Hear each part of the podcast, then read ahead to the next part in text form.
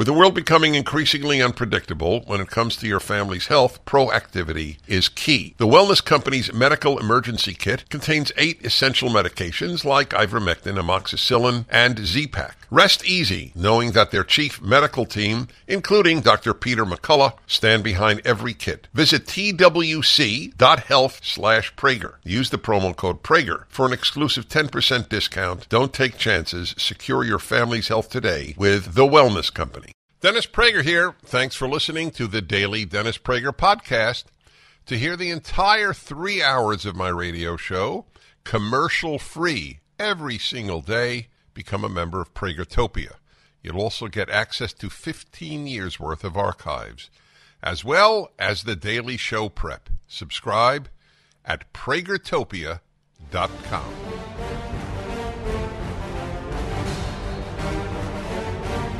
Hello, everybody. Dennis Prager here.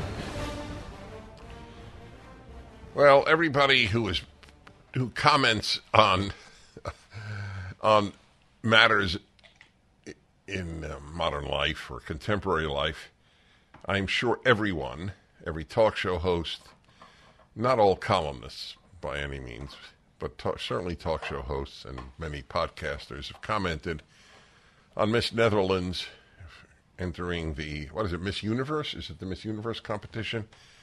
So Netherlands, which is uh, run by uh, a very strange woke world of officials, has named a man who looks like a woman uh, as Miss Netherlands. The the the real trick is to watch the faces of the real women He's not really a woman, my friends, and I don't say this to hurt him or her.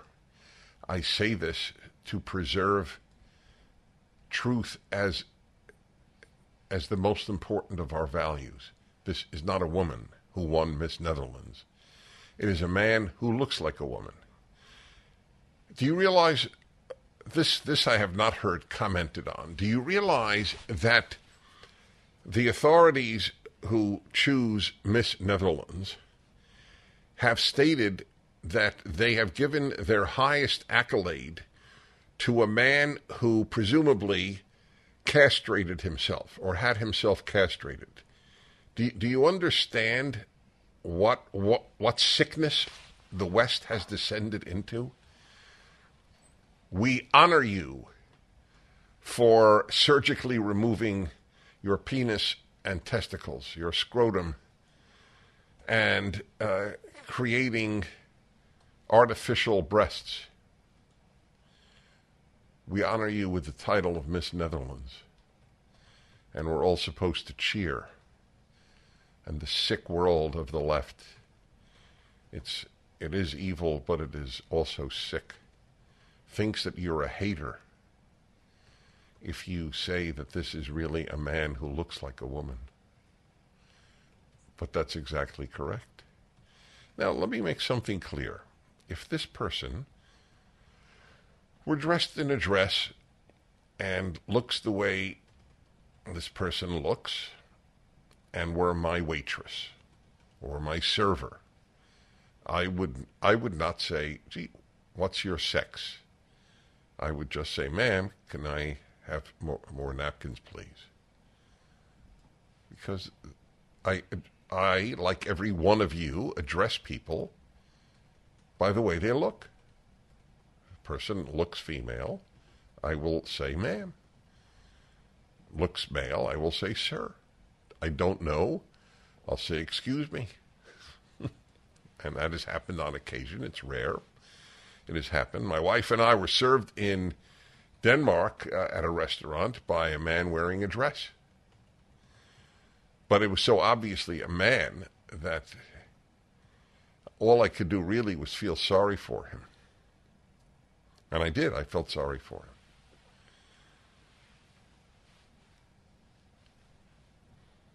What what are we supposed to what are we supposed to say? A real woman won Miss Netherlands? What is it we are, what lie are we supposed to engage in?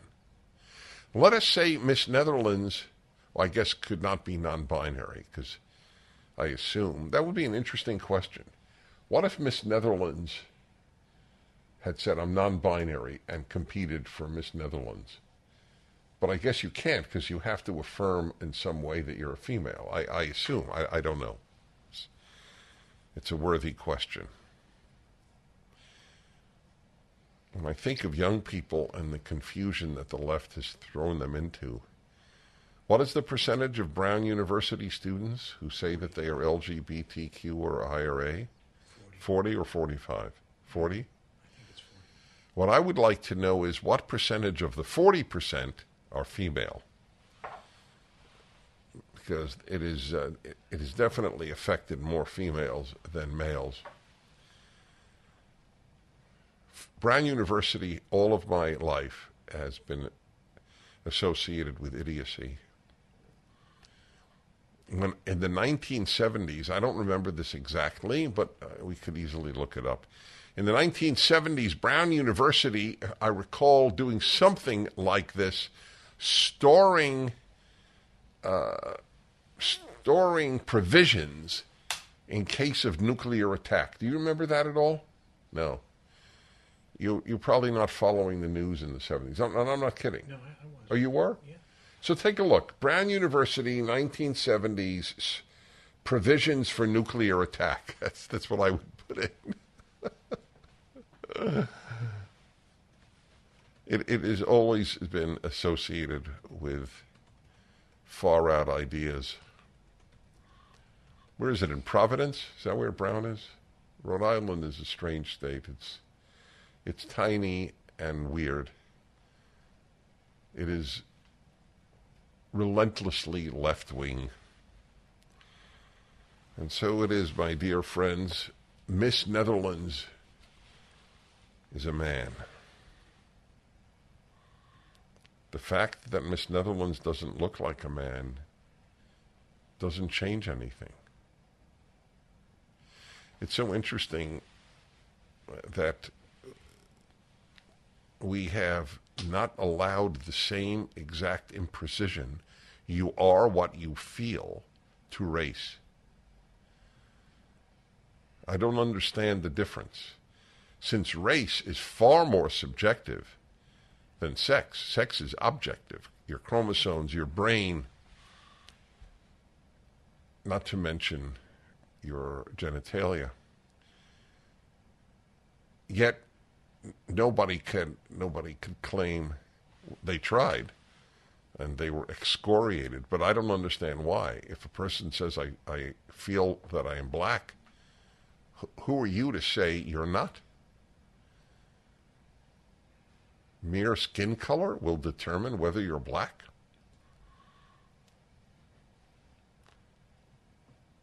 Does any biracial, that is black father or mother, uh, or black parent and white parent, to be make it easier.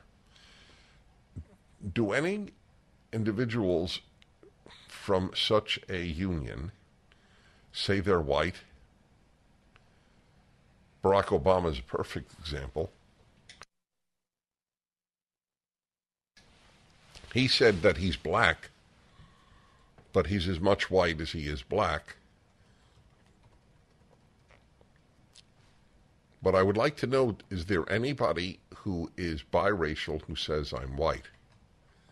Do you know of anyone? Do you are you familiar? So here's a very interesting thing. If it is if America is so racist, why if you had a choice would you identify as black? Why would you identify in a way that would render you persecuted. Wouldn't you do everything possible? Did Jews under the Nazis seek to be to identify as Jews? Didn't they do everything possible once the anti-Semitism kicked in in its ferocious genocidal phase? Wouldn't they did? They did whatever they could. They would they would get fake baptismal uh, certificates from Christians who would try to help them it, it's it doesn't make sense. It doesn't make sense. As I've pointed out so often, that millions of blacks have moved to the United States from the Caribbean and Africa. If America is systemically racist, America is systemically racist. Is as big a, a lie as uh, as men give birth. You are expected by the left to assert falsehoods. And if you don't assert falsehoods, you are declared all sorts of terrible things a hater, white nationalist, misogynist, transphobe. Isn't that something? And most people go along, but a lot don't. And this is driving the left crazy. Ask Bud Light. Though I'm more interested in hurting Target than I am hurting Bud Light. Target has has hurt kids more than Bud Light has. One eight Prager seven seven six. Oh, sorry. I thought you were a woman. Hi, folks. I'm delighted to announce my next listener cruise with the good people, quality people at Coastline Travel. England, Iceland, Greenland, yes, Greenland. June 24 to July 5th, 2024. We'll be sailing on the Regent Seven Seas, one of the most beautiful, luxurious ships I have ever seen. The Seven Seas Splendor with white glove service, spacious rooms, superb cuisine. Regent is a five star luxury line and all inclusive. That means business class airfare included. One night pre hotel in London, shore excursions, unlimited beverages, gratuities, and of course special events with me, all covered in the cost. We'll visit spectacular places in Iceland, a port in Scotland, the Faroe Islands, and three ports in Greenland. But the best reason to travel is the fellow listeners you'll meet on my trip. They always sell out fast. Click the banner at DennisPrager.com or email pragerlisteners at Coastline Travel. Again, the banner on my website or send an email to Prager listeners at CoastlineTravel.com. There's something uh, good actually happening in of uh, all. Well, I would say it's not right to say of all places. I would expect it. Uh, it is as if somebody had heard me broadcasting for the last ten years, the exact same words. But I, I don't believe they took it from me. I, I, I believe me, people can come up with this independently. Uh, but in the Federalist, why has Election Day turned into election month? The case challenging North Dakota's 13 extra election days is about helping to bring confidence back to elections nationwide. The amount of lying on the left is uh, is equal to the number of left-wing positions. That this makes it better for the country and for democracy and for elections to have two weeks, a month to vote what what this is, it, it makes it it makes fraud far more easy, and it does something else. It says that the the founders of the country believing in an election day were stupid.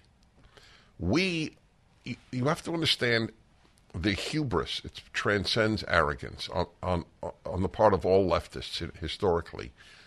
We know better than all those who came before us.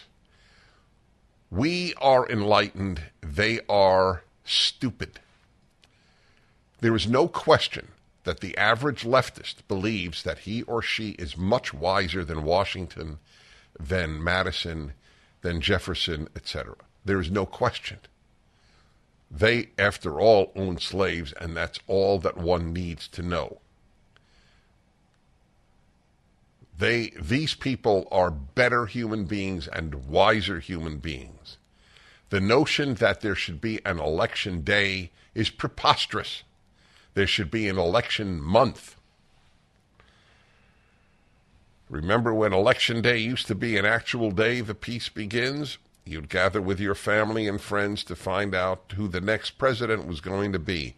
Yeah, remember that when we got the election results that night? What happened? Why is it progress? That's their favorite word, after all, on the left. Why is it progress that we no longer know in close races who has won an election in any given state or in the country? Why is that progress?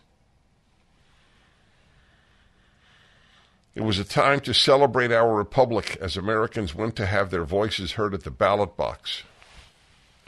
The Public Interest Legal Foundation, of which I am president, is fighting in federal court to restore the day in Election Day. We filed a federal lawsuit in North Dakota to enforce federal law and stop the state from accepting ballots up to 13 days after Election Day. Oh, well, wait a minute. That's this is the 13 days after. I'm talking about the 13 days before. so it's 26 days. It's more than 26 days.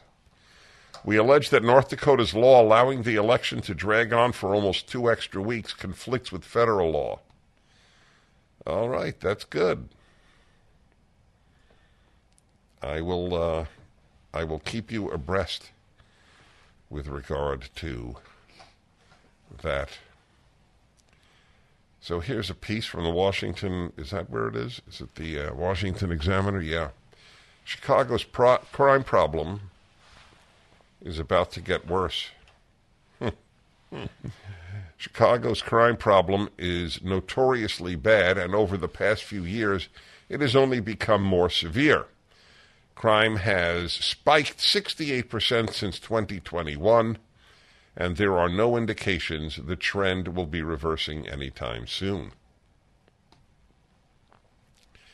Even worse, Chicago's new mayor, Brandon Johnson, just released a 223 page report. They're gifted. You know why their reports are so long? So that no one reads them. That is the only reason a 223 report titled A Blueprint for Creating a More Just and Vibrant City for All. Notice what is missing. What word is missing? Safe. I thought safe was their, their, their, their mantra. A more just and vibrant? How about beginning with more safe city? And included a truly disastrous public safety plan. But that's not in the title.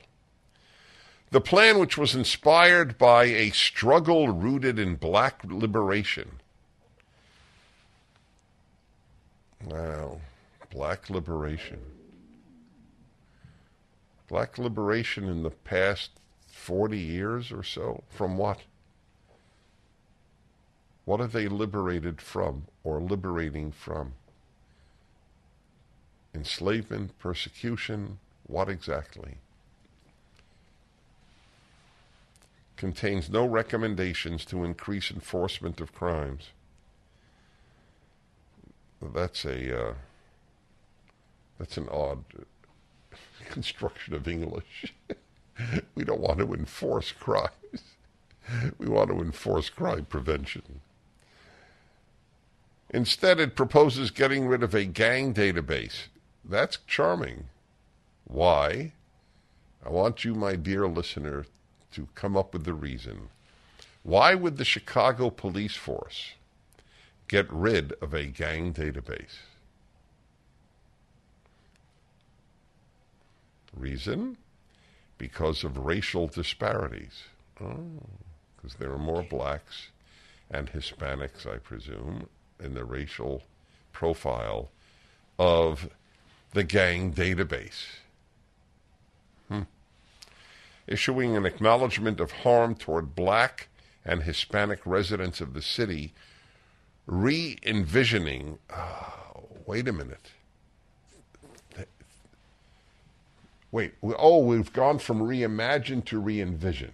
Okay, they're, they're, that's what they do. They re a lot the role of a police officer.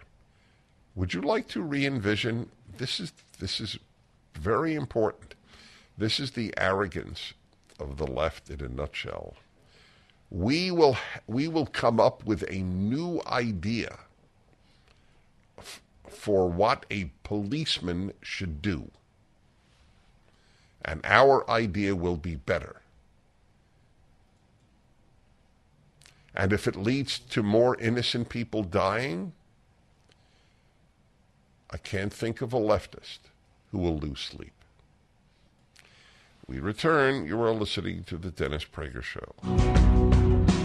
Just when you thought it couldn't get any better, Mike Lindell with My Pillow is launching the My Pillow 2.0. When Mike invented My Pillow, it had everything you could ever want in a pillow. Now, nearly 20 years later, he discovered a new technology that makes it even better. The My Pillow 2.0 has the patented adjustable fill of the original My Pillow, and now with a brand new fabric that is made with a temperature regulating thread. The My Pillow 2.0 is the softest, smoothest, and coolest pillow you'll ever own. For my listeners, the My Pillow 2.0 is buy one get one free offer with promo code Prager. My Pillow 2.0 temperature regulating technology is 100% made in the USA and comes with a 10-year warranty and a 60-day money-back guarantee. Just go to mypillow.com and click on the radio listeners square to the buy one get one free offer. Enter promo code Prager or call 800-761-6302 to get your My Pillow 2.0 now. Come on, pretty baby, give me one more chance. Try to say Well, I'm delighted to once again have former Speaker of the House of Representatives, Newt Gingrich, on. He has a new book out. Anything he writes is worth reading. And that is The Real Story. The subtitle is The Real Story of the Republican Revolution. It's titled March to the Majority. Mr. Speaker, welcome back to my show. Well, it's always great to be with you, and I remember very fondly uh, a brilliant podcast we did about Leviticus and a book you'd written. It was just it was amazing how much you understand uh, and how great a teacher you are. Wow. Well, I'm going to have to keep this recording and, and use it to publicize my Bible commentary. Thank you so much. So I'll, I'll begin with today and then go back to what Sure. you you wrote about. I won't ask, is there hope? There's always hope. But is there a rational reason to believe that we can, we meaning Republicans, march to the majority again? Sure. I mean, I think that, that there's no question as the system that the left has created breaks down uh, that you're going to see um, more and more countervailing mobilization of the American people. We have, we have a very interesting project, which uh, is the America's New Majority Project. People can actually go to americasnewmajorityproject.com. And since 2018, we have been doing polling to find issues that are 70, 80, 90% issues to find a way to unify the country. So these aren't Republican or conservative, these are American issues. For example, 84% of the country favors parental rights in education. 84%. Now, you, you know, I, I, I worked with Reagan. I studied him starting in 65. I worked with him starting in 74, and I served in Congress when he was president. I can tell you, part of the Reagan model is you find a 70 or 80 percent issue, stand next to it and smile. Uh, and your opponent either has to stand in your shadow or he can side with the 15 or 20 percent. The challenge is to get the Republican Party to understand. And by the way, Tim Scott has done a great job of this. He just put out a commercial where he has five propositions. Uh, one is that you should work. Uh, one is one is that uh, if you're a violent criminal, you should be locked up. If you borrow money, you should pay it back. If you're a man, you should compete in men's sports, uh, and that we need victors, not victims. We tested that at America's New Majority Project. That tested 76% approval. Uh, you know, and, and, and, and then the other 24% is divided. About 11% disapprove, and the rest don't know or haven't made their mind up. So I, I think you will see a steady move, and you're seeing this in all the red states now. I mean, all the red state governors are doing well. They're all moving towards a a more conservative, freer, uh, anti woke, pro economic growth uh, model, and uh, I think that's gradually going to catch on. What, what slows it down is the degree to which states like uh, California, Illinois, New York are really machines. Uh, you know, just like Chicago, it doesn't matter how bad things get. The Democrats are probably not going to lose Chicago because the machine survives, and the machine needs taxpayer money to pay itself. And as long as it can get enough taxpayer money, uh, it's going to survive no matter how bad a job it does. Well, answer that then for me, because on a rational basis, it's a puzzle that people in Chicago, seeing their murder rates, I was just talking about that before you came on, will elect the even more radical of the two Democrats who were running. It, how, how does machine explain how a person votes? Because the Chicago Teachers Union has so much money. I'll give you the example. I know the real numbers. Um, in this, in Baltimore City, which has 21 schools in which not a single student, not one, could do math. The teachers, the, the, the, machine, the bureaucracy, has a billion three hundred million dollar a year budget. Now, that means a reformer out here on their own raising money trying to make a case Mm-hmm. is up against an institution so big Right. that breaking through. Now, I think what is what used to happen in the old days was eventually people get so infuriated that it would begin to break, uh, and I think that's going to happen again. All right, hold on if you would, Mr. Speaker. Sure. Speaker, yeah, because we've got to take a break. Dennis Prager here. March to the majority. It's up at DennisPrager.com. Delighted to stay on here with Newt Gingrich, one of those handful of people who needs no introduction. But of course, he's former Speaker of the House and a true, as my producer said during the break, a true political scientist book just came out, March to the Majority, the real story of the Republican Revolution. And we're talking about uh, politics today and the machine and people voting for people who do no good for them, as in Chicago. Do you have a theory as to what animates all these uh, teachers' unions?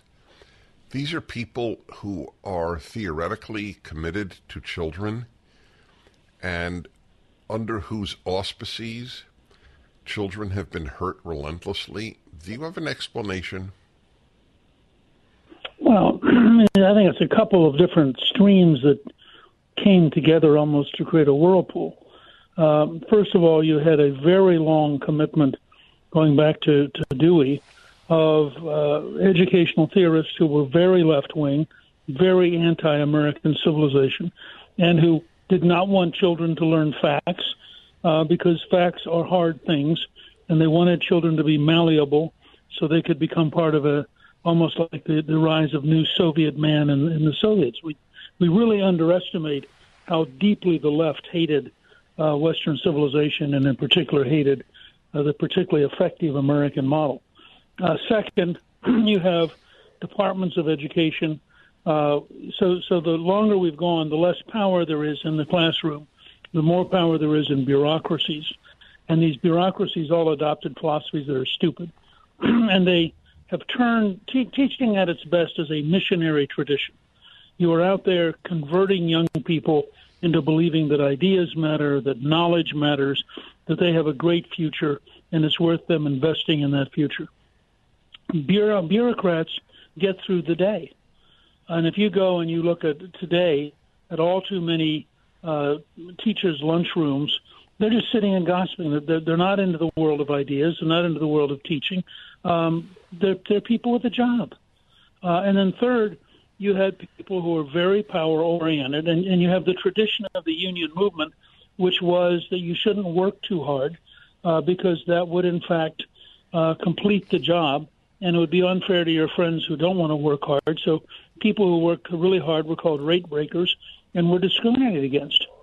Uh, and so you end up with the teachers union, and and the, it's almost a Leninist model of power from the top, where the top people in these unions are extraordinarily hard left, very willing to use their power, have have found models to, to raise enormous amounts of money. Uh, I, we did uh, one podcast at, at Newt's World where we had somebody who estimated that they have like five billion dollars a year nationwide to spend influencing politics. So Wow. you get you get around to a school board election. Most people don't care. The teachers union cares, and so their candidates win. This is what happened in Chicago. I mean, their candidate who actually worked for the teachers union won the mayor's race, Uh, so guess who's going to be the dominant political force in Chicago for the next four years? There's a, there was a great, uh, interesting book called A Republican Looks at His Party, written by Eisenhower's speechwriter in the 50s. And in this, I was born in Harrisburg, so I was fascinated with it. Philadelphia was the last Republican big city machine. And so this bright, naive, young, idealistic professor drives down to Philadelphia to see the head of the machine. And he says, You know, for the good of the city, you should do A, B, and C. The guy listens patiently and says, Son, I'm going to do X, Y, and Z. And he says, But if you do that, it will wreck the system. he says, Yes, son, but I will own the wreckage. That's a great line. That's the that's in effect the motto of the left in general. Right. So, what does your book tell us? The book says that cheerful persistence is important. That for 16 years uh, we worked to understand what it would take to be a majority. Uh, that uh, we listened to the American people. Uh, we understood both the lesson of, of Abraham Lincoln, who said that with popular sentiment anything is possible, without popular sentiment nothing is possible and we listened to Ronald Reagan, who in his farewell address said, All of these great victories came from you, the American people. It was your voice, it was your phone call, it was your message.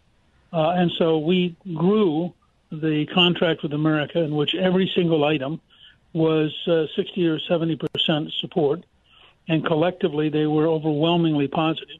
And we had learned over that 16 year period, we just had to be a lot bigger. I mean, the House Republican Party in the mid 1980s was not big enough uh, to, in fact, win um, uh, on a nationwide basis. We were like a mid-sized college team trying to play in the Super Bowl.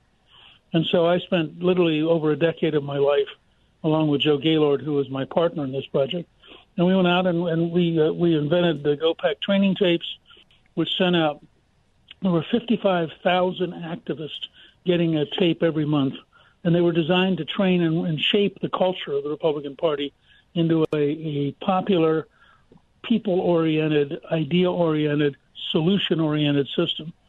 And we made the decision we would run everywhere. So we, we, we didn't target. We, we, we had all but three districts in the country had Republican candidates in 1994. We beat Danny Rostenkowski, chairman of Ways and Means in downtown Chicago. And then when we won, uh, which was an enormous shock to everybody because nobody, except about six of us, thought we could win in a majority. When we won, we pivoted, and for four years we out negotiated Bill Clinton. We got welfare reform, Medicare reform, the largest capital gains tax cut in history, and you know I'm proud to say I, I authored the only four balanced budgets in your lifetime. What a great menu or prescription for the present day. Right. Well, that, this this book is a playbook for today, right? Based on the history of yesterday. Again, the book focuses March to the Majority. I, I'm I'm going to ask you a question. I want you to understand. I, I, I know you'll believe me because you know me fairly well. It's not to put you on the spot. It is only because I so want to know what you will say. Are okay. You, okay, here goes. Are you confident that even if everything is done, elections will be fairly decided? No, not confident. Uh, I am confident that, and this is this goes back to my very early days in politics uh, when I watched Democrats uh, steal races in Georgia, and as a historian, I watched FDR win a governor's race in part because the Bronx machine was prepared to steal the election if they had to when he was running for governor. Uh, so I start with the premise Republicans have to have as their goal in every election to win by a margin larger than the Democrats can steal. And that's just an objective reality of the system we live in. Uh, and and uh, you know, do I wish it was different? You know, you've heard me say before that the great problem on the left is that they saw The Lion King and thought it was a documentary, and they think they live in a world where lions and zebras sing and dance together. Well, the great problem on the right is that we wish there was some mechanism mm-hmm. which would lead to fairness. All right, back uh, in a moment. This is really important. When it comes to your family's health, proactivity is key. With the world becoming increasingly unpredictable, you can't afford to take chances when it comes to your health. Introducing the Wellness Company's Medical Emergency Kit, the gold standard solution for your peace of mind. Inside, you'll find eight critical medications like ivermectin, amoxicillin, Z-Pak, and more, accompanied by a comprehensive and easy to follow guidebook empowering you to take back control of your health. From tick bites to COVID to extreme bioterror events, you're covered at any time. The Wellness Company's chief medical board is made up of none other than Dr. Drew Pinsky, Dr. Peter McCullough, Dr. Harvey Risch, and more truth telling doctors who are committed to building a parallel healthcare system. This medical emergency kit will be your lifeline. Visit twc.health slash Prager. Use the promo code Prager for an exclusive 10% discount. Secure your family's health today with the Wellness Company's medical emergency kit. Hello, everybody. Welcome to the male female hour on the Dennis Prager Show, the second hour every Wednesday. I do believe it is most honest talk about men and women in the American media. And the reason, well, there are many reasons. One, I don't shy away from any topic. Two, and this is a big one, I'm neither a man fan nor a woman fan. I'm a good person fan, and good people and bad people come in both varieties. Is that fair? That is, I think that's fair. Well, on rare, rare occasions, other than Alison Armstrong, I don't, I don't even remember. What was the last time I had a guest on a male female hour? Do you remember? Wow, if you don't remember, then it's very rare. So I have a young woman uh, here. I, uh, I'm laughing. She knows why I'm laughing.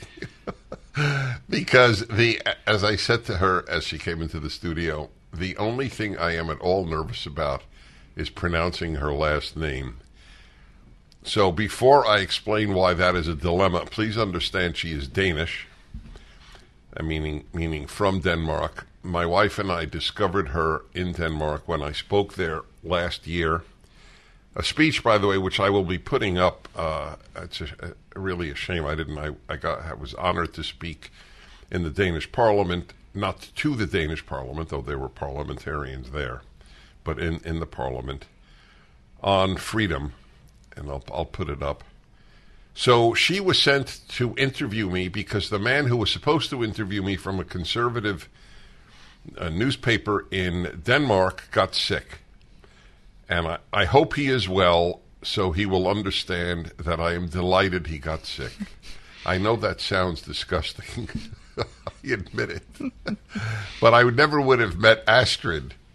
Uh, and I think it took 10 minutes for my wife and I, no, for my wife and me, uh, to invite her to stay with us and come to California, which she did uh, last uh, about six months ago and now is back now. Uh, anyway, she's a remarkable conservative, remarkable woman. So here is my one dilemma her last name. And I really, you see, you have to understand, folks, I admit I take some pride in my ability to pronounce other languages.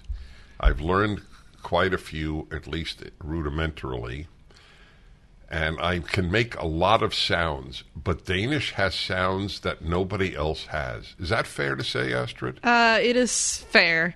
I think we have sounds that we only share with Sweden and Norway. Oh, you do share with Yeah. them. So her last name in Danish is is spelled H O G with two dots over the O, which we call umlaut. But it's not an umlaut. No, it's uh, spelled with a letter that is only Danish, uh, and it's called an Ø, and it's an O that has a line going through it. Oh, it's the O with the line, not with the dots. Yeah, Oh, but the line, it's yes. pronounced like O with umlaut. Well, O with umlaut would be Ö. Is, was that correct? it was very, very good. Wow. I'm shocked. So her last name would be pronounced H. Hø. Very, very good. What is your name? Astrid Hugh. Astrid. Astrid. It's like who's on first. It's sort of. uh, You wouldn't know this, but my colleagues here are cracking up. You can't tell that Alan is cracking up because He's cracking up on the inside. that, that's correct. Yeah. Yes, exactly. yeah. Anyway, uh, th- this HOG human being is remarkable, and uh, uh, she is one of the most at, at 30 years of age or whatever you are. You're about 30, right? 31. 31. It is one of the most prominent conservatives in Denmark, or as she calls it, Denmark. Denmark. Denmark. And uh, she writes and she broadcasts in Denmark. I, I'm going to get to the male female issue in a moment, but I just want want to reinforce something I have, I have said to my listeners all of my life that there is no place on earth with anywhere near the active conservative movement as America. Is that fair? I think it's fair, not knowing the entire world. I think it's fair. That so we America today is the greatest exporter of toxic ideas and the greatest exporter of good ideas. Hmm. That, that it's a it's the battleground is the United States. Hmm. Okay, so uh, we'll get a little personal. Hmm? That was a risk you took coming on, as you well knew. I'm an open book. You are an open book, which proves to me that the importance of being open. I, I didn't put two and two together with you. I, I always tell people that I've always aspired to transparency, and uh, you you are another uh, person like that.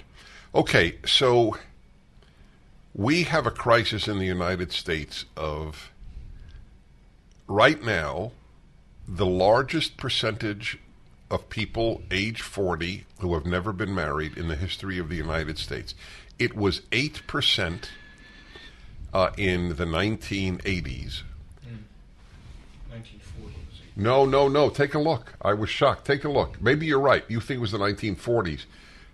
What you're saying makes sense, but I think it was. I take a look anyway. It was all right. Even if it was the 1940s, it, it- my point remains. Mm. We went from from very rare to now 25 percent. A quarter of the human beings in the United States who are age 40, up to age 40, uh, uh, have never been married. Is there something analogous in Denmark? Yes, definitely, and I think uh, it has to do with the same uh, causes behind it. Um, I believe that the main issue today is probably that a lot of men can cannot find women who will marry them in Denmark. Um, it's I saw a statistic saying that in Denmark, one out of five males will be involuntarily childless. Well, involuntarily, uh, why not say involuntarily single? Um, it's, it's a good question. It's a good question. Uh, because it's measuring two different things. You can be single and still become a father. But if you never become a father, it shows that no one has deemed you worthy to be with. And one fifth. Yes. So one out of every five men your age will not have children. Yes. And what's the percentage of women? It's less than that, but it's going up. I can't remember the exact figure, but it's enough to make a woman of 31 years of age a bit worried. Well, that's that's your openness, which I so appreciate. Well, by the way, I, I don't I don't want to uh, in any way make you self conscious, but I think people will want to tune in to the video of this uh, of this broadcast right now, not to see me, needless to say, but to see Astrid. And uh, that is at the Salem News Channel. You can see uh, all the broadcasts on video. I'm going to be back with her in a moment and talk about these critically important subjects. Male female hour talking about a crisis in the entire developed world of people not marrying, people not having children. So I'm a, I, I know well she's so stable that it won't embarrass her, but nevertheless I'll, I'll I I can understand. She's a beautiful, brilliant young woman. And she's 31, and it ain't easy to find a guy in Denmark, and it ain't easy to find a guy in the United States, and it ain't easy to find a guy in Japan. And so I'm going to ask you, it just occurs to me to ask the obvious. Do you think the crisis is mostly a problem in men or equally for both sexes?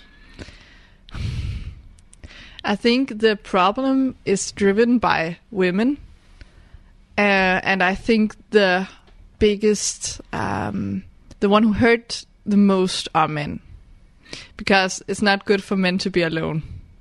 Um, we see that in all the statistics. There is a much higher suicide rate. They have much worse health.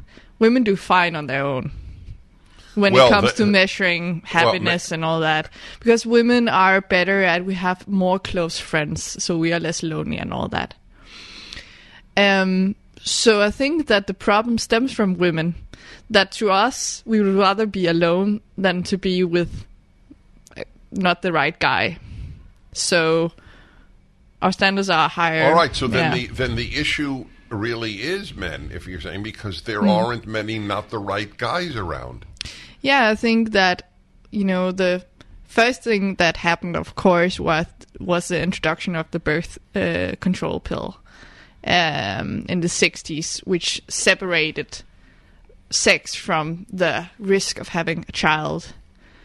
And then the other thing that's happened is that in order to have sex, you no no longer need to get married.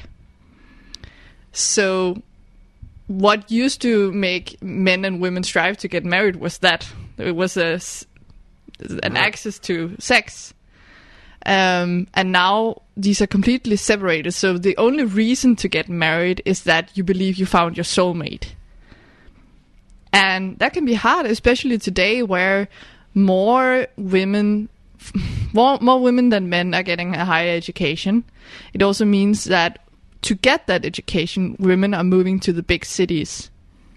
So there are more men than women in the smaller towns and in the countryside, and more women than men in the big cities. So it's skewing the whole dating market.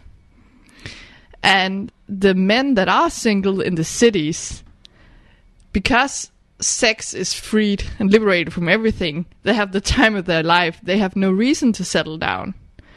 So for me, a woman of 31 years, the men that are single are playboys, many of them.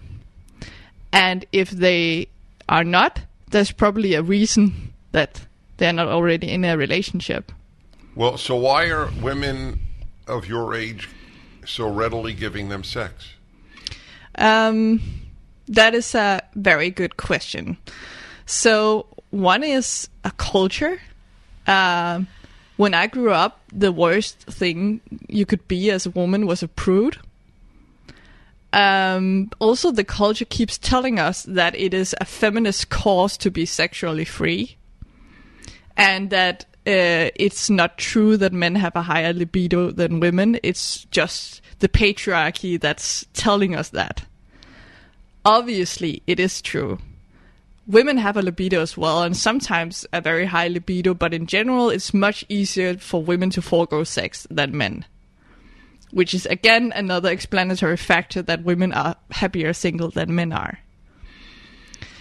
So I believe that it is the culture, and if you know the left likes to use that term false consciousness, maybe there is a false consciousness where women believe that uh, free sex without any commitment is good for them. Which I would argue it it doesn't make that many women happy because women long for commitment and meaningful relationships. Exactly. So th- they're working, whether it's Denmark, the U.S., or elsewhere, they're working against their best interests. Yes. By the way, it's a rare moment where we might have a difference of opinion. Okay. I don't think most uh, single women are doing that well. Th- It is true that men need women, but I believe it is equally true that women need men. having said that, I just want to say if you ended up single, which I pray to God does not happen, because you deserve a wonderful family life. I think you could manage it. You're an exceptional human being. But generally speaking, uh, the damage that so many single women are doing in the United States, they are they're uh, anxious. They're they are much more likely to gravitate to terrible ideas uh, than than married women, especially married women with children. Uh, so uh, I I used to think uh, the way you did, and, and, then I look at life, and I think both sexes uh, need each other. I only partially agree because I think it's very important to separate happiness from meaningfulness. I think it's easy to find that happiness when you're single that comes from oh seeing your friends, going to a movie, feeling free, going on a vacation. Whereas having a meaningful life that comes with having a partner and a family. Right. So it's possible to have a happy, meaningless life. But Yes. but well, the the problem that is they do they do look for meaning and they find it in the wrong places, not with a man and children. They look for meaning. changing society. Yes, exactly, exactly. Um, so, All right, so hold it there yeah. because we got we're going to take a break.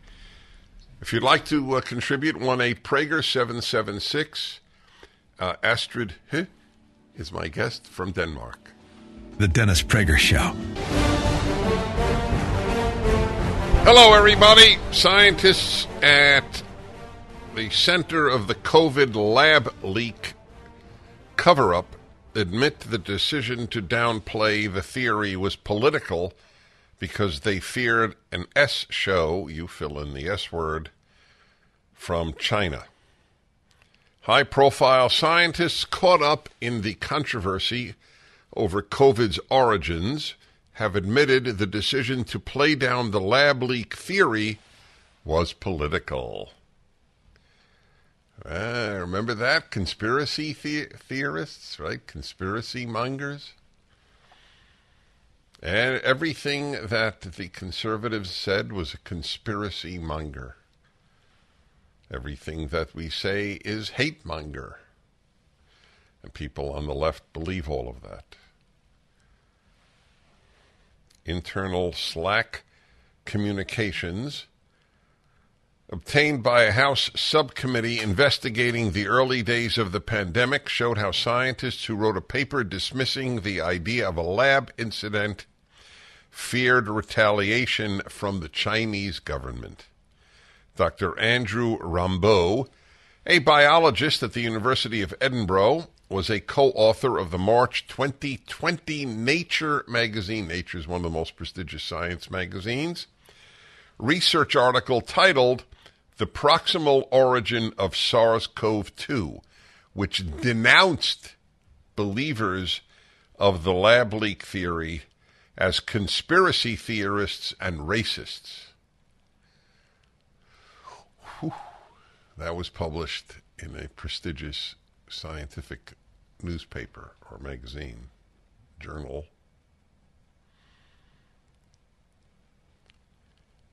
It won't matter. There is not a single leftist who will apologize. I wrote 30 years ago being on the left means never having to say you're sorry. But it won't matter in any way. They will still continue to believe scientists who say anything that they want to believe. We actually ask, does it make sense? Does it make sense is a conservative question. It is not a left wing question. The left wing question is there are two. Do we want to believe it? And who said it? Was it a white?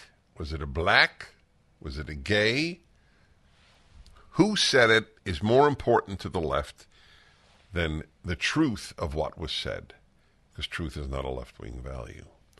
One respondent to that message was Dr. Kristian Andersen, a Danish evolutionary biologist and co author of the paper, who said in response that he totally agrees that that's a very reasonable conclusion, adding, Although I hate when politics is injected into science, but it's impossible not to, especially given the circumstances. Hmm. The notorious proximal origin paper was partly commissioned by Dr. Anthony Fauci, who was the then head of the U.S.'s National Research Agency that had been funding risky virus research at the lab in Wuhan. House Republicans grilled two doctors at the center of the fight over whether the coronavirus emerged from nature or a lab, citing the newly disclosed communications between scientists in early 2020 as evidence of a cover up, something the scientists strongly refuted. Okay, there you go, my friends.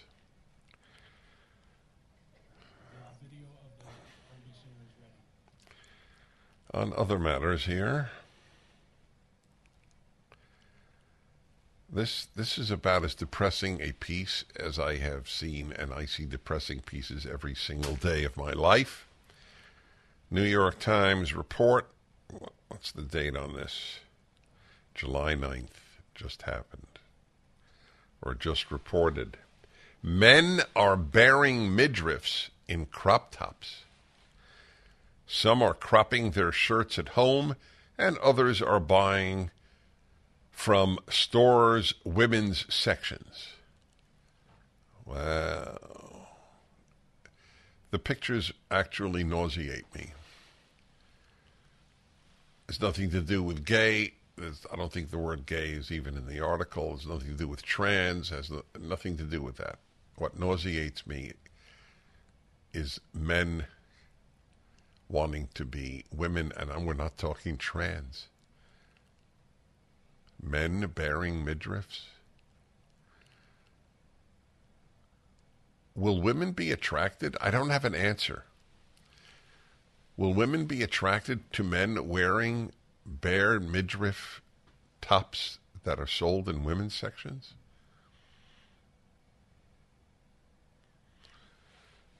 It is often the case that as summer rolls around, this is the New York Times report, and temperatures rise, so do hemlines.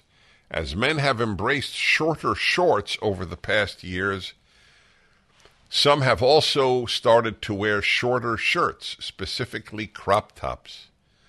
Though men have been known to wear stomach baring garments when they exercise or go to the beach, what are they talking about? Stomach baring garments when they exercise? I was a member of a gym for years until they demanded that I wear a mask while working out, and I quit. Anyway, you can't get more woke than Equinox, so I quit. I don't remember. Uh, I don't, maybe, maybe I just didn't notice. The men wearing. Let's see. What? How did they put it? Stomach-baring garments. All right. Lately, crop tops can be seen on guys at stores and bars. Is that true? They have pictures of them in the New York Times article. Sean, I need your help. Do you see uh, at stars at stores and bars? Do you see men with stomach-baring crop tops? Yeah, you see, this is the New York Times because the New York Times wants to normalize the pathetic. The New York Times has contempt for civilization as we have, have known it. It's as simple as that. This article is just another example. The, the arts section coverage of the sculpted uh, uh, poop in uh, Holland, the what they called what was it? The poop sculptures or turd sorry the turd sculptures. It's another example that comes to mind how seriously they regarded it. Oh here i am standing next to a turd sculpted that is larger than me writes the new york times reporter and now this one Oh, lately crop tops can be seen on guys at stores and bars. But where? More modest styles hit right at a waistline, but many are cropped short enough to expose a navel. Because, as we know, men and women love looking at men's navels. The only people who like that are gay men. It's not a put down, it's just a fact. But that's only 3% of the population. So men men are not wearing this just if they're gay. To the extent that they are wearing it, some wearers are making theirs by taking scissors to old t-shirts. Others buy them off the rack, often from stores' women's sections. David Mendoza, 29, an operations manager in New York, owns crop tops of varying lengths. Deciding which to wear, he said, often comes down to the occasion. I'm wearing one just to go out casually. The crop top will be mid to long length, Mr. Mendoza said. What is a Mr. about him? If he is going out with friends or if he wants a crop top to be the centerpiece of an outfit, he will choose one that shows a lot more skin. God, hope to go out with him. At first, Mr. Mendoza would cut shirts himself, but as he started to wear more crop tops, he discovered that stores including H&M and Rainbow sold women's styles with his preferred fit. Rainbow, he said, had sexier, more open crop tops that are cut even shorter. I have to believe he's gay. I, I, it's hard to imagine that a heterosexual guy thinks I'm sexier if people see my stomach. Uh, an article that is truly, uh, I think, depressing. Two things about it. One, that it's so seriously and positively covered in the New York Times. The other, that it exists. Men in crop tops. I'm such a believer that society needs masculinity. This is the antithesis of masculinity. The antithesis. Show off a little part of your body like a woman does. Because basically, you're indistinguishable from a female. When I think of the World War II generation and the idea that men would have worn crop tops then, it gives you an idea. They quote some professor.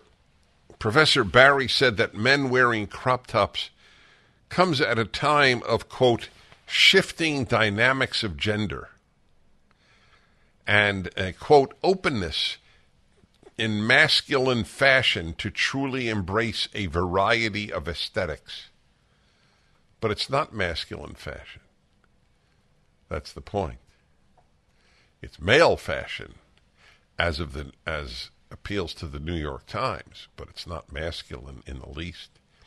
He added that the f- trend is relatively affordable for most men, requiring only a T-shirt and a pair of scissors. To some men, Professor Barry said crop tops can be more than just a fashion statement. He said he has seen crop tops embraced by men with larger bodies quote, as a way to really kind of affirm their bodies and challenge stigmas against their bodies in public spaces. I don't understand that. I just thought I'd read it to you. So I am curious if you want to uh, appeal to a woman on a, a singles app, you're a guy, you're 30 years old. Do you want to wear a crop top? do you do you think you're more likely to get a woman? If so, we're really in trouble. Let me put it to you that way. God, I'm reading this book on the, the end of World War II in the Pacific and, and thinking of the heroic men who invaded Okinawa, the last island before Japan. I think we lost 20,000 men there, I think. It's hard, hard to believe. And I'm thinking about men then and so many, not all, men today. The war on masculinity is part of the utterly and totally destructive world of the left. Everything the left touches, it ruins. Masculinity is just another example. That's that's the way it is. One eight Prager seven seven six. They, see, I said it. It struck me as since it's really an only appeal to gay men who like to see uh, men's skin revealed. And sure enough, in the article is a picture of two men in crop tops kissing each other on the lips, which, as the New York Times believes, this is a, uh, a great moment for civilization. I have very, very close gay friends, and that they would note the dishonesty of the article in that it it acts as if this is of wide appeal, wider than the uh, gay male community. Okay, Benjamin in Atlanta, Georgia. Hello. Yeah, hey Dennis. Uh, yeah, as you probably see in the notes there, that the the my son is is and started doing this. He's 21 years old. Um, was in a long time uh, relationship with with a woman, uh, several years, three or four years, right from high school uh, into college. Uh, recently broke up with her, um, or if they had a breakup, I should say, but uh, and uh, just recently he started coming over to when he comes over for dinner and stuff. He comes and he started wearing eyeliner. He has shown up in crop tops. Um, he has what we call his man purse, but it's pretty much a purse, and it's it's thrown us off a bit. Um, I have not really confronted him on this, uh, mainly because he's fresh from a breakup. I don't want to really attack anything he's doing or feeling comfortable with, but I feel he's very heterosexual. Uh, uh, has not given us any indication of, of homosexuality, and he would be open if he came to us and said that he was. Uh, we, you know, prefer otherwise, but I, you know, just for the problematic side of things. But uh, anyway, yeah, it's I, think, I don't know if it's friend groups or or what, but. Uh, Why are you afraid to confront him? I'm not really afraid to confront him. Uh, he's my he's my second child. He has an older brother, a younger sister. Um, I think he talks to his mother and his sister about it a lot more. Uh, my oldest son and I kind of. It's very recent. It's been within the last, you know, really month or two. And with his recent breakup, and it was a really hard one for him. Um, I didn't really want to give him anything, you know, I don't want to say emotionally bad, but maybe I'm a very direct person a lot of times, and so I don't. I, I kind of feel like maybe he would take it as an attack or something. He should. Um, you should attack him. That's my view. You're his father. Who who else is he going to hear it from? Why why have you decided to look like a woman? I mean, you should put it like that. I, I I'll tell you, uh, from the ground level, I think it's friend groups, and I think it's it may well be, but but uh, it, yeah. whatever the reason, unless he's gay, uh, then you have not only the right, I think the duty to to confront him. Why have you decided to look more like a woman? Back in a moment.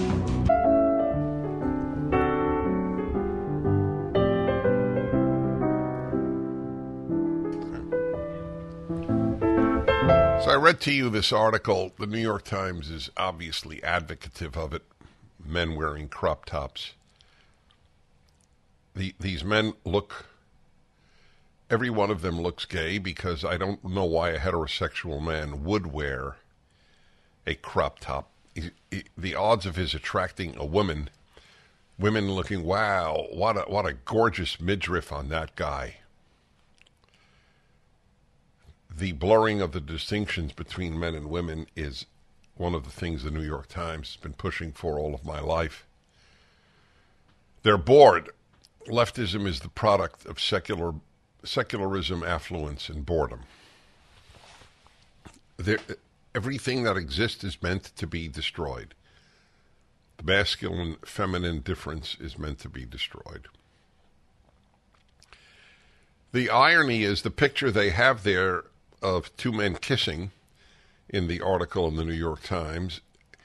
It, though they don't mention, I don't believe, in the article the word gay once, uh, it is uh, it is a tacit admission that a man wanting to appeal to women isn't going to walk around with a midriff baring shirt. Man who just called me and said his son has begun to use air, uh, eyeliner uh, and uh, carry a man purse and uh, bare midriff, but he doesn't want to confront him because he just had a sad breakup with a girl. I don't I don't understand what one has to do with the other. Parents are afraid of their children. I don't say this as, as a criticism. I say it as just a sad description of life. That people don't want to tick off their child, but you can't raise a good child if you don't want to tick them off. If you're afraid of your child, it's the end of the parent-child relationship. I'm not saying this man is. I'm just saying as a general rule. I used to ask my dad when he would come on my show. In fact, let's schedule that, Sean. July 18th, have uh, one of my interviews with my dad on. It's his birthday. Let's see, he would be 105 this July 18th. He died at 96, so that means uh, he died uh, nine years ago. Is that right? That long ago? Hard to believe. He was 96. I used to ask him, so what's the biggest difference between America today and when you grew up? And every time I asked him this question, he had the same answer. Kids run the house, not the parents. My father had a lot of very intelligent insights into life. My son is not going to wear eyeliner and uh, crop tops. If, I mean, it's not an issue. It's, they wouldn't be they wouldn't be allowed to as long as they're living in my house. And if they weren't living in my house, they they would get my opinion. If they resented me for it, that's part of life. My task is to be their father, not their affirm, aff, affirming friend.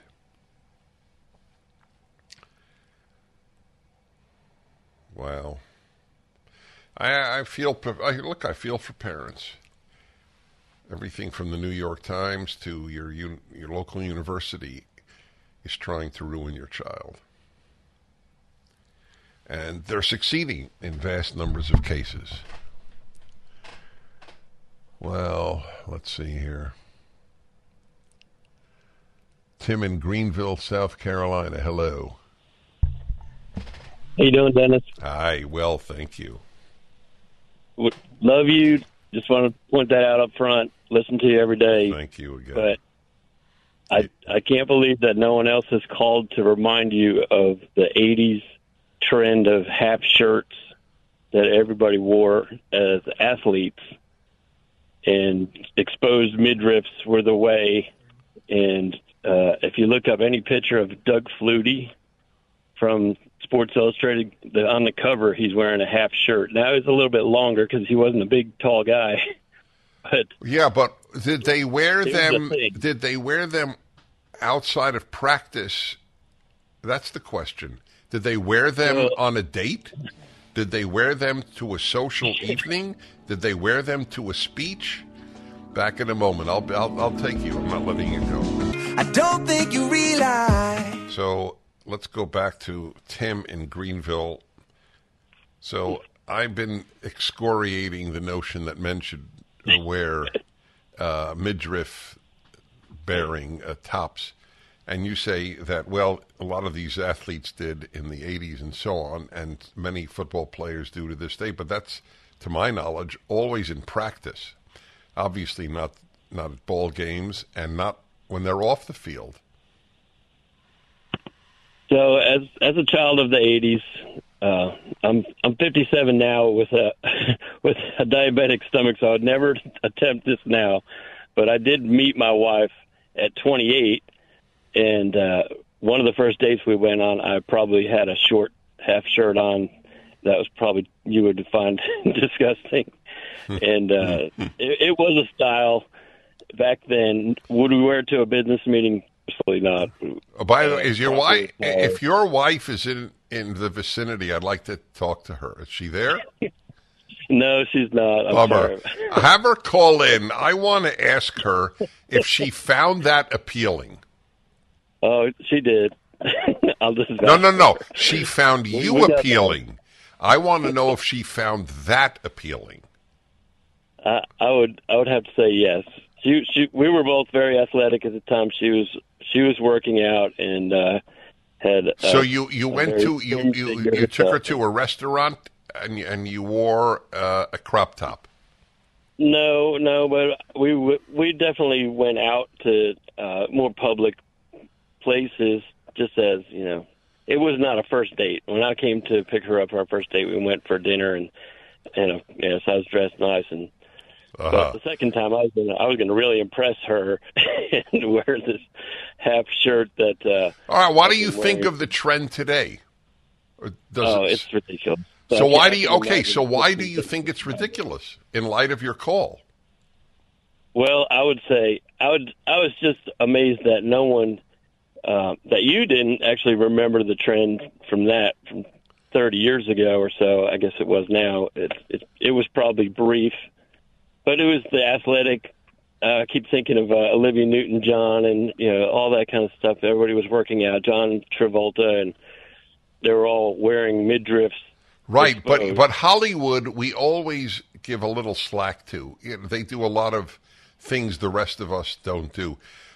But so it's an it, so again. I think of explain to me why you think it's why do you think it's bizarre today in light of your own experience?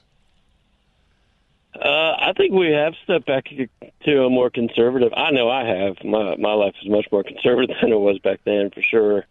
Um, would I do it now? I, I wouldn't be surprised to see my grandson at a baseball game, you know, take off his jersey and have a half shirt on or something underneath. That would not shock me.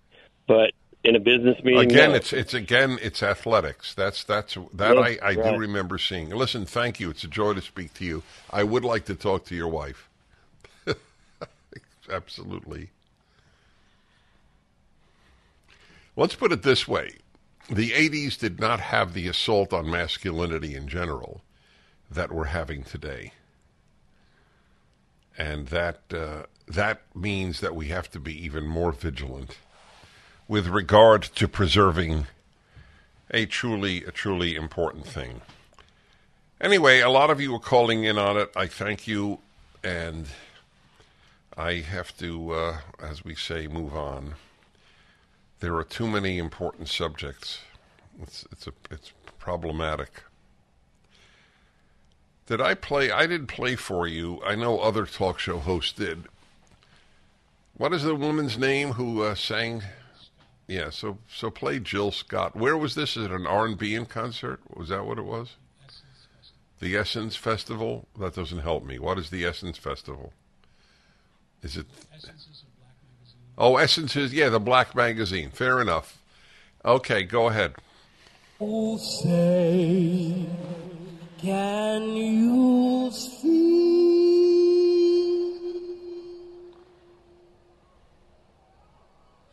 by the blood in the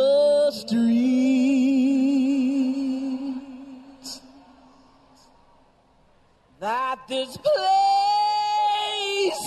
doesn't smile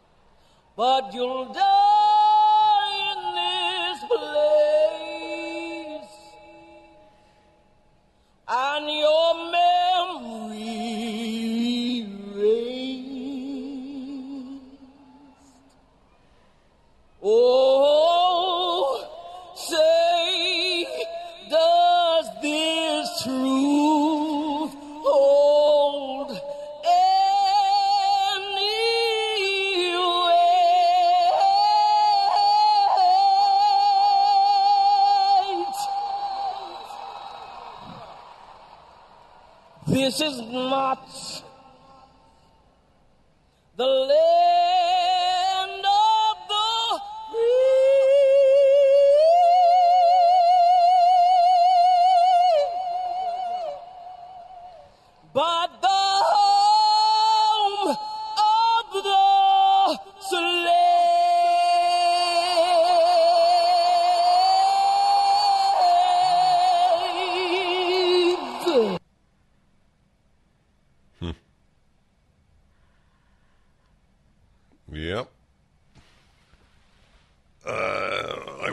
lot of money to ask her why four million blacks, at least, have moved to this country from Africa and the Caribbean, since it's the home of the slave and not the home of the free. And they they hate you, little colored uh, child. Without thinking she's a victim, this woman doesn't seem to have much of a sense of purpose in life, other than her fine voice, which she has. Wow. Wow. Dennis Prager here. Thanks for listening to the daily Dennis Prager podcast. To hear the entire three hours of my radio show, commercial free, every single day, become a member of Pragertopia. You'll also get access to 15 years worth of archives, as well as the daily show prep. Subscribe at pragertopia.com. Cable news, noisy, boring, out of touch. That's why Salem News Channel is different. We keep you in the know. Streaming 24 7 for free. Home to the greatest collection of conservative voices like Dennis Prager, Jay Sekulow, Mike Gallagher, and more. Salem News Channel is unfiltered and unapologetic. Watch anytime on any screen at snc.tv and Local Now Channel 525.